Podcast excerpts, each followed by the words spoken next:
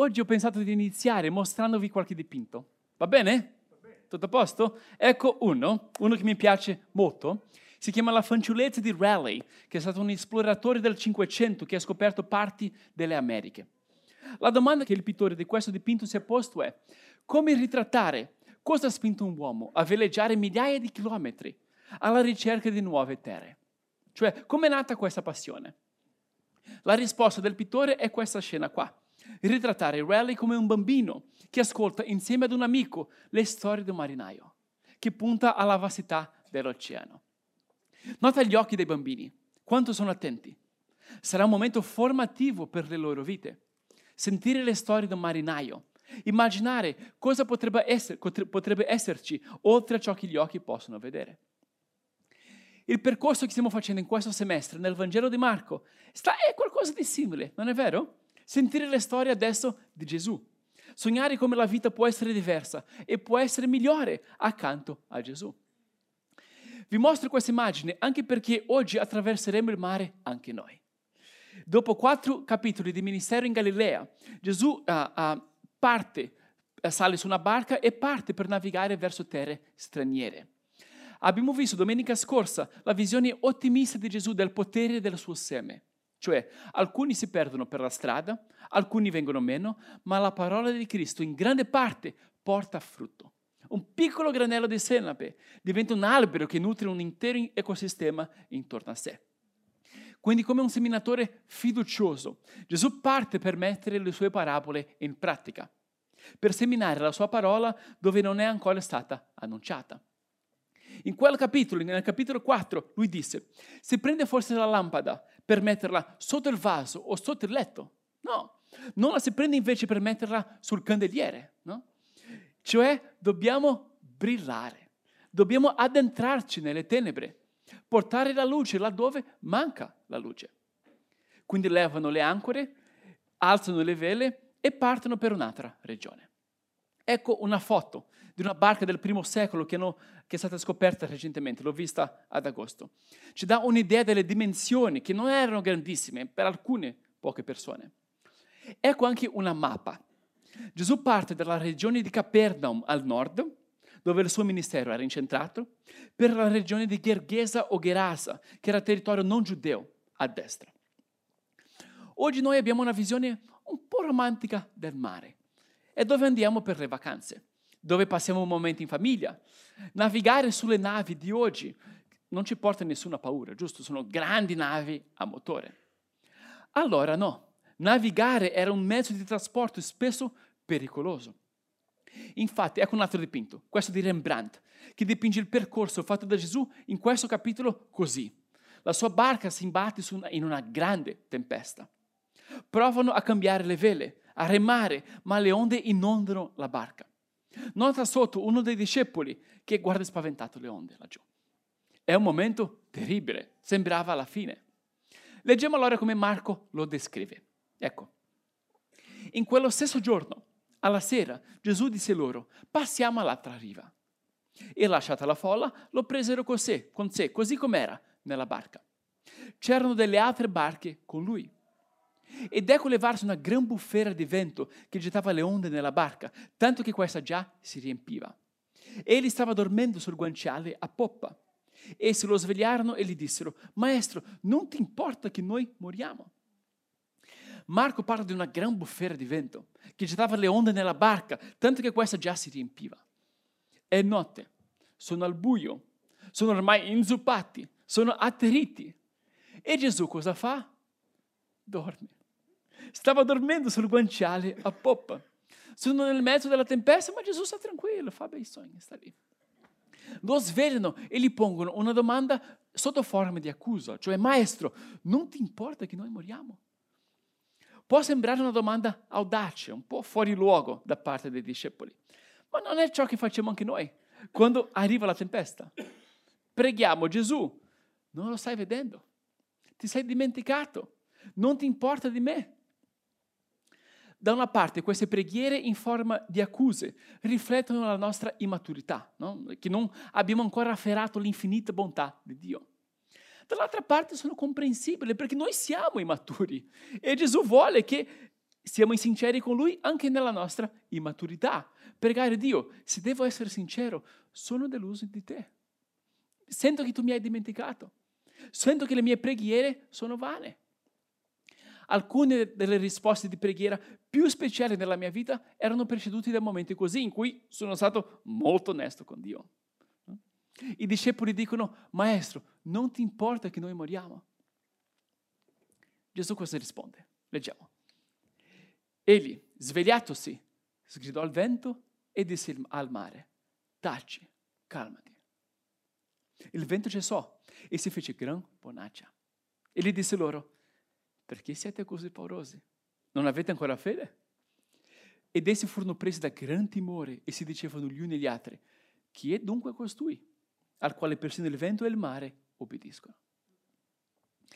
Per noi che siamo ora seduti e asciutti e sereni, è difficile immaginare l'impatto di quel momento per loro. Gesù dice, calmati, il vento cessa e si fa gran bonaccia. Si vedono le stelle, dai tuoni si passa al silenzio. Le onde diventano tap tap, gentili quando incontrano la barca. Tempeste accadono. Tutti noi attraversiamo tempeste nella vita. Ma quando Gesù parla, la tempesta è seguita da gran bonaccia. Sono alcuni dei momenti più belli delle nostre vite.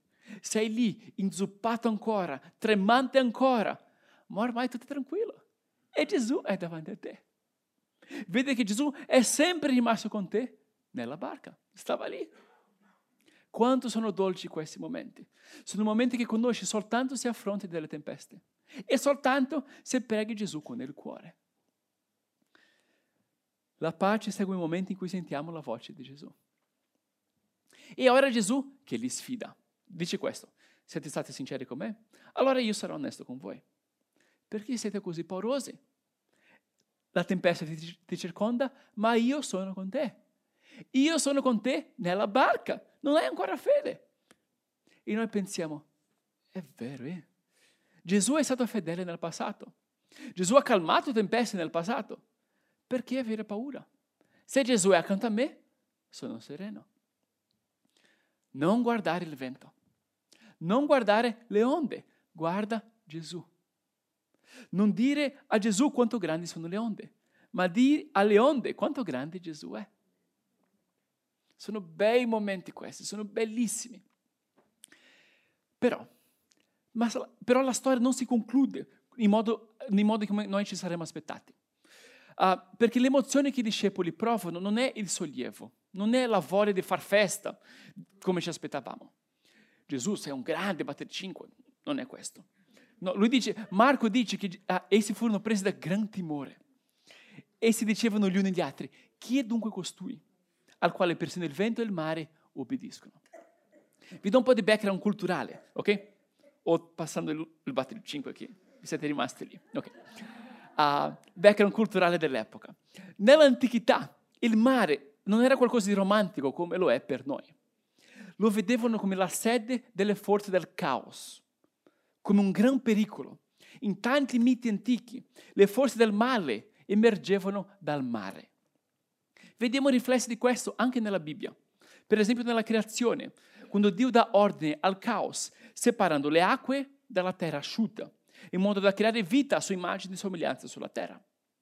Poi nell'Esodo Dio libera Israele separando le acque affinché il popolo possa passare. Poi nel profeta Daniele che è anche ripreso nell'Apocalisse. Lui ha, ha questa immagine di bestie che emergono dal mare, che rappresentano imperi tirani, emergono dal mare questi. E poi l'Apocalisse dice che nella nuova Gerusalemme il mare non ci sarà più. Che per noi è il mare non ci sarà più. Mentre per loro era il mare non ci sarà più. Cioè, non sappiamo quanto letterale è questa descrizione. Il punto è la sede del caos e del male non ci sarà più. Pure nei Salmi, il mare spaventa ma il creatore ha potere sul mare. Vi leggo un pezzo del Salmo 89. Dice, Signore, Dio degli eserciti, chi è potente come te, o oh Signore? La tua fedeltà si manifesta attorno a te. Tu domi l'orgoglio del mare. Quando le, le sue onde si innalzano, tu le plachi. Anche un po' del Salmo 107. Quelli che solcano il mare su navi e trafficano sulle grandi acque vedono le opere del Signore e le sue meraviglie negli abissi marini. Egli comanda e fa soffiare la tempesta che solleva le onde. Salgono al cielo, scendono negli abissi, l'anima loro viene meno per l'angoscia. Traballano, barcolano come ubriachi e tutta la loro abilità svanisce. Ma nell'angoscia gridano al Signore. Ed Egli li libera dalle loro tribolazioni. Egli riduce la tempesta al silenzio e le, sue onde, e le onde del mare si calmano. Si rallegrano alla vista delle acque calme ed egli li conduce al porto tanto sospirato. Celebrino il Signore per la sua bontà e per i suoi prodigi in favore degli uomini. Hai notato? Chi ha potere sul mare? Chi riduce la tempesta al silenzio? Il Signore, il creatore dei cieli e della terra.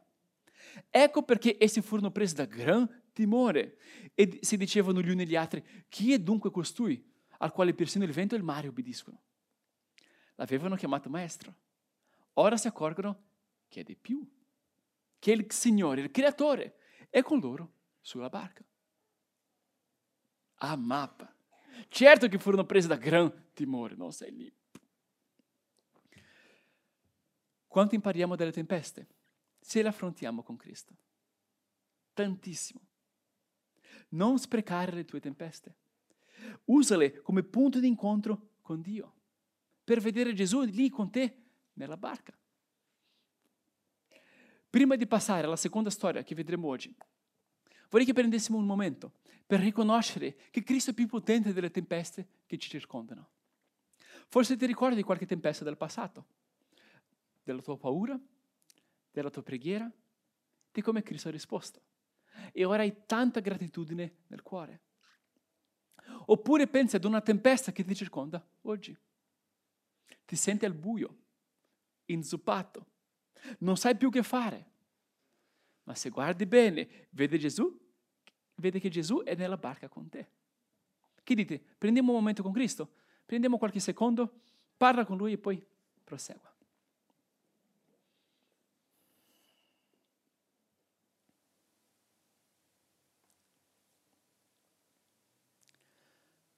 Ascolta le nostre grida, Signore. Abbiamo paura, ma abbiamo anche fiducia di che tu sei più grande delle nostre tempeste. Scegliamo di guardare te, non il vento, non le onde. Amen. Potevamo fermarci qua, eh? Però c'è una seconda storia, c'è una bella seconda storia. Inizia il capitolo 5. Prima Gesù calma la tempesta che circondava la barca. Poi mette ordine al caos all'interno, all'in, nell'interiore di una persona, quando arriva all'altra riva. Leggiamo questa storia qua. Capitolo 5. Giunsero all'altra riva del mare, nel paese dei Geraseni. Appena Gesù fu smontato dalla barca, gli venne subito incontro dai sepolcri un uomo posseduto da uno spirito immondo, il quale aveva nei sepolcri la sua dimora. Nessuno poteva tenerlo legato, neppure con una catena poiché spesso era stato legato con ceppi e con catene, ma le catene erano state da lui rotte e i ceppi spezzati e nessuno aveva la forza di domarlo. Di continuo, notte e giorno, andava tra i sepolcri e su per i monti, urlando e percuotendosi con delle pietre. Cioè Gesù arriva e gli viene incontro un tipo molto turbato. Viveva nei sepolcri, urlava, si percuoteva. Marco dice che era posseduto da uno spirito immondo che crediamo possa accadere. Ce lo mostra la Bibbia. Oltre alle forze sociali come l'ingiustizia e la povertà, per esempio, o i fattori fisici come la malattia fisica o mentale, o le nostre scelte e peccati, le persone possono anche essere oppresse da spiriti che si oppongono a Dio. Riconosco che è un tema delicato, che fa sorgere tante domande e timori, lo so. Invece di entrare in questo tema, ho pensato lo lascio per un altro giorno, ok? Rimane per un altro giorno questo. Io ho pensato di invece farci un esempio che penso ci aiuterà a metterci nei panni di quell'uomo. Va bene? Un esempio. L'esempio di una persona sotto l'influenza non di uno spirito vero e proprio, ma del proprio peccato. Quest'estate ho scoperto Tolstoi. Mamma mia che scrittore. Oh, leggete Tolstoi, è bellissimo, è, bravo. Uno dei suoi romanzi racconta le storie di alcuni matrimoni, tristi e felici, paragonandoli, mostrando perché diventano tristi o felici. Uno di questi matrimoni è il matrimonio di due persone pure, carine, che si amano. Il libro conclude con la conversione di uno di loro. Però c'è un altro matrimonio, il matrimonio di Anna Karenina, che dà il nome al libro. Una donna che si innamora di un altro, lascia il marito e il figlio e vive quest'altra storia. Tolstoi descrive le loro gioie e il senso di felicità, ma anche come questa storia finisce. Anna è turbata, comincia a dubitare dell'amore del suo amante. Le manca il figlio che ha abbandonato. Finisce per lanciarsi, lanciarsi sotto un treno e suicidarsi. Per mostrare il suo turbamento, Tolstoi arrivò ad una tecnica del monologo interiore, che poi diventò importante per i modernisti, per Virginia Woolf, James Joyce, quel gruppo lì, per descrivere il suo stato d'animo. Leggo un, leggo un pezzo di questo. Ecco cosa attraversa il cuore di Anna Karenina prima di suicidarsi. Ok? Una parte.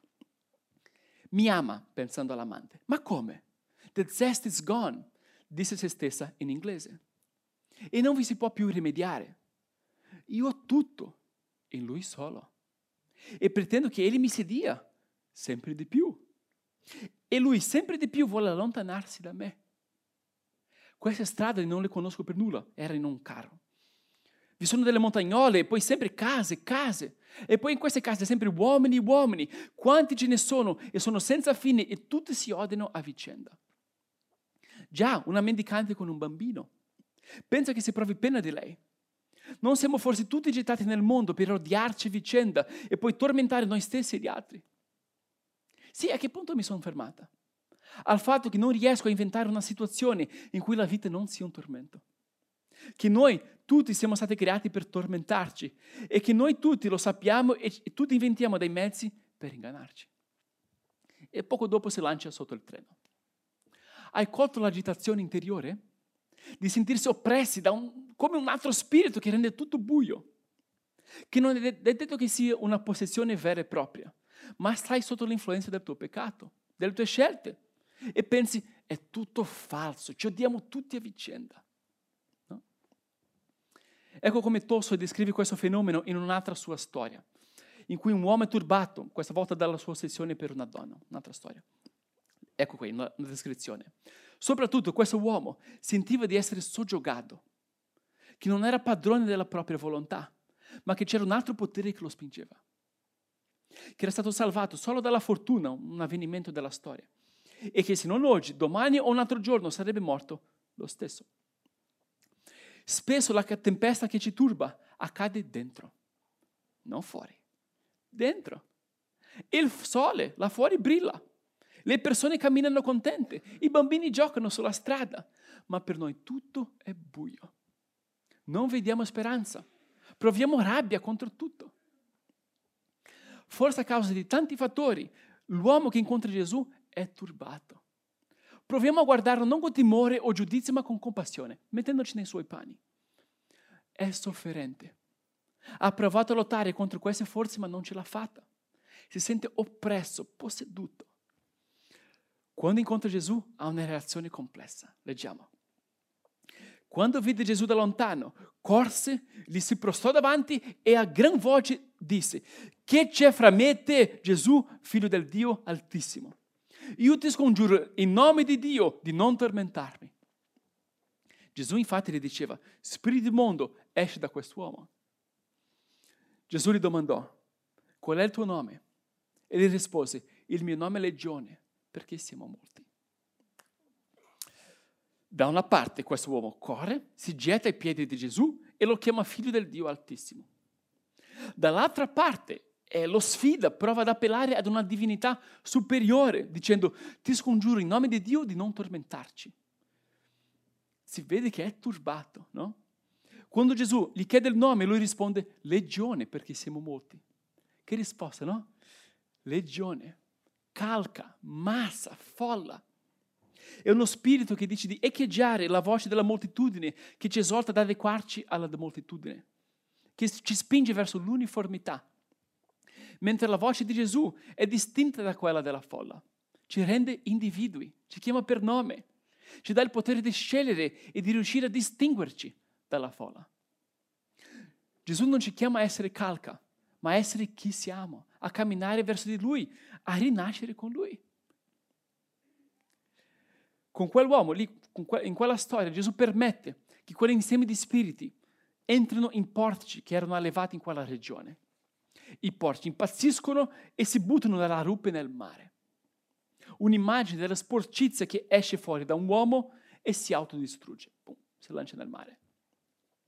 E guarda come finisce la storia, come reagisce la gente di quella zona. Vennero da Gesù e videro l'indemoniato seduto, vestito e sano di mente, lui che aveva avuto la legione, e si impaurirono. Come egli saliva sulla barca, l'uomo che era stato indemoniato lo pregava di poter stare con lui. Gesù non glielo permise, ma gli disse, va a casa tua dai tuoi e racconta loro le grandi cose che il Signore ti ha fatte e come ha avuto pietà di te. Ed egli se ne andò e cominciò a proclamare nella Decapoli, quella regione, le grandi cose che Gesù aveva fatte per lui. E tutti si meravigliavano. Bello, eh?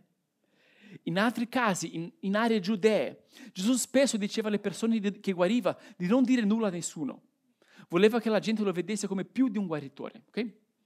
In questo caso, siccome è un'area non giudea, e anche perché sta per partire, lui dice, va a casa tua dai tuoi e racconta loro le grandi cose che il Signore ti ha fatte.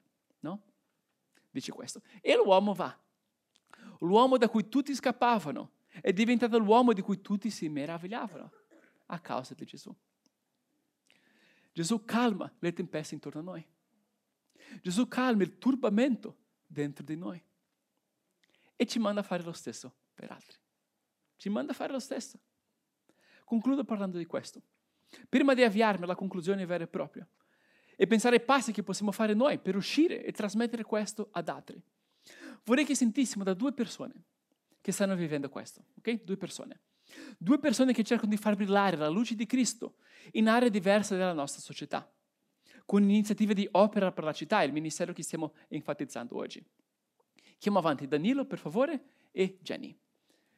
Uh, vorrei che, uh, sentire qualcosa di queste iniziative di come stanno vivendo questo e di come noi possiamo anche unirci a questo. Sono qui per testimoniare di quello che si può fare attraverso le nostre iniziative e quindi vi incoraggio e vi chiedo di eh, prendere questa decisione. Ci saranno poi più avanti delle iniziative eh, da svolgere eh, perché farete del bene a voi stessi, perché come dice Gesù è più bello il dare che il ricevere e quindi in queste iniziative possiamo dare qualcosa che non è nulla di scontato perché quel poco che possiamo fare eh, è molto, uniti tutti quanti insieme. E vi incoraggio a prendere questa decisione di far parte di uno dei servizi che voi sceglierete che sarà meglio per voi così che possiate provare sulla vostra pelle che, che cosa significa. E, e niente, tutto qui. Buongiorno a tutti, io sono Jenny e lavoro per la missione Agape Italia uh, qui a Roma con mio marito Brian. Uh, abbiamo alcuni servizi per i rifugiati che svolgiamo in collaborazione con alcune chiese evangeliche nella città.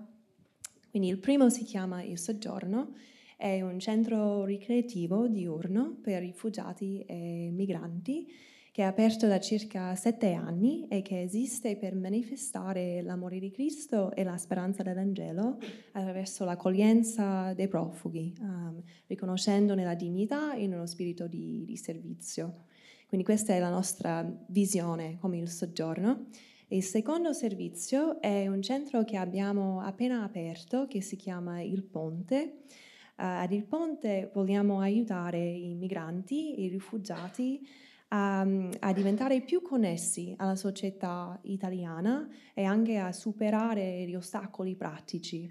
Uh, quindi lì, lì, facciamo corsi di italiano dopo scuola e anche proponiamo un affiancamento personale e spirituale. E quindi io volevo oggi brevemente condividere la mia esperienza lavorando con queste due realtà, queste due attività. Quando mi sono trasferita a Roma quattro anni fa, eh, che ho iniziato a lavorare fra i profughi. all'inizio non ero sicura di essere all'altezza di farlo o onestamente neanche di voler farlo veramente. Avevo tante incertezze, anche un po' di diffidenza e ris- uh, paura rispetto a queste persone. E quindi Uh, ma adesso, guardando indietro, io vedo che Dio ha messo queste persone, uh, questi afghani, iracheni, uh, africani davanti a me, non solo perché avevo io qualcosa da dargli, ma perché Lui aveva tanto ad insegnarmi tramite loro. Quindi quando ho avuto l'opportunità di interagire con queste persone in modo personale e significativo, um, mi sono resa conto che Dio mi ha messo davanti, davanti allo specchio, uh, ricordandomi che anche loro sono la sua preziosa creazione, che sono creati a immagine sua, e, ma stanno nella tempesta e hanno bisogno, come noi, um, un urgente bisogno di conoscere la luce, la speranza, la vita e la grazia di, di Gesù. Uh, questa verità ha cominciato a muovermi da una posizione di distanza, scetticismo, ad un atteggiamento di compassione e di ospitalità. E il viaggio non è ancora terminato, ma che bel viaggio è stato fino ad ora. Quindi vorrei invitare chi vuole scoprire di più a venire a trovarci Il Soggiorno o a Il Ponte e sono sicura che Dio vi sorprenderà. Sono belli esempi, eh? Oltre a questo abbiamo anche magari persone che vanno a un centro per persone cieche e ipovedenti, uh, abbiamo um, anche la raccolta e la distribuzione di indumenti, adesso uh, che arriverà l'inverno, abbiamo, uh, faremo anche altre iniziative per aiutare a pulire la città e tutto quanto, quindi vi incoraggio a informarvi e partecipare. Quindi le nostre parole e i nostri gesti possono fare la differenza nelle vite di altri. Portiamo più di cose materiali, portiamo dignità, amore, la pace di Cristo. Allora per riprendere il filo, Gesù calma le tempeste intorno a noi, Gesù calma il turbamento dentro di noi e ci manda a fare lo stesso per altri. Allora prima di uscire e andare a fare qualcosa del genere ad una città che ha bisogno di questa pace, noi facciamo questo. Concludiamo rasserenando i nostri cuori ai piedi di Gesù. Va bene? Chiediamo che Lui possa incontrarci che Lui possa calmare le nostre tempeste, che Lui possa quietare i turbamenti dei nostri cuori. Diciamo, vieni Gesù. Veniamo da Gesù per ascoltare la sua voce e sentiamo poi, per sentire poi la bonaccia che la segue. Quindi prendiamo allora un minuto in silenzio con Lui prima della Santa Cena.